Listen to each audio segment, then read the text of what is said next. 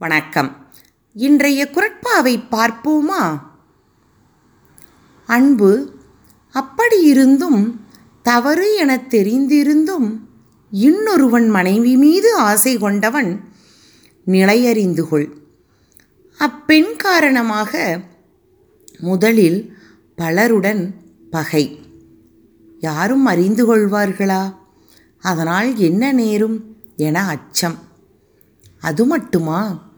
எப்பிறவியிலும் தொடரும் பாவம். படித்த இவனா இப்படி நடந்து கொள்கிறான்?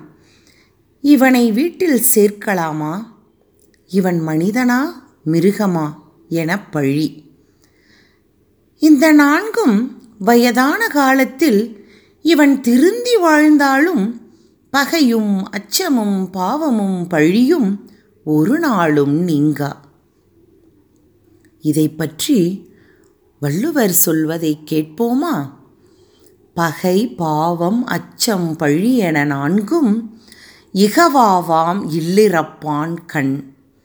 பகை பாவம் அச்சம் பழி என நான்கும் இகவாவாம் இல்லிறப்பான் கண். நன்றி.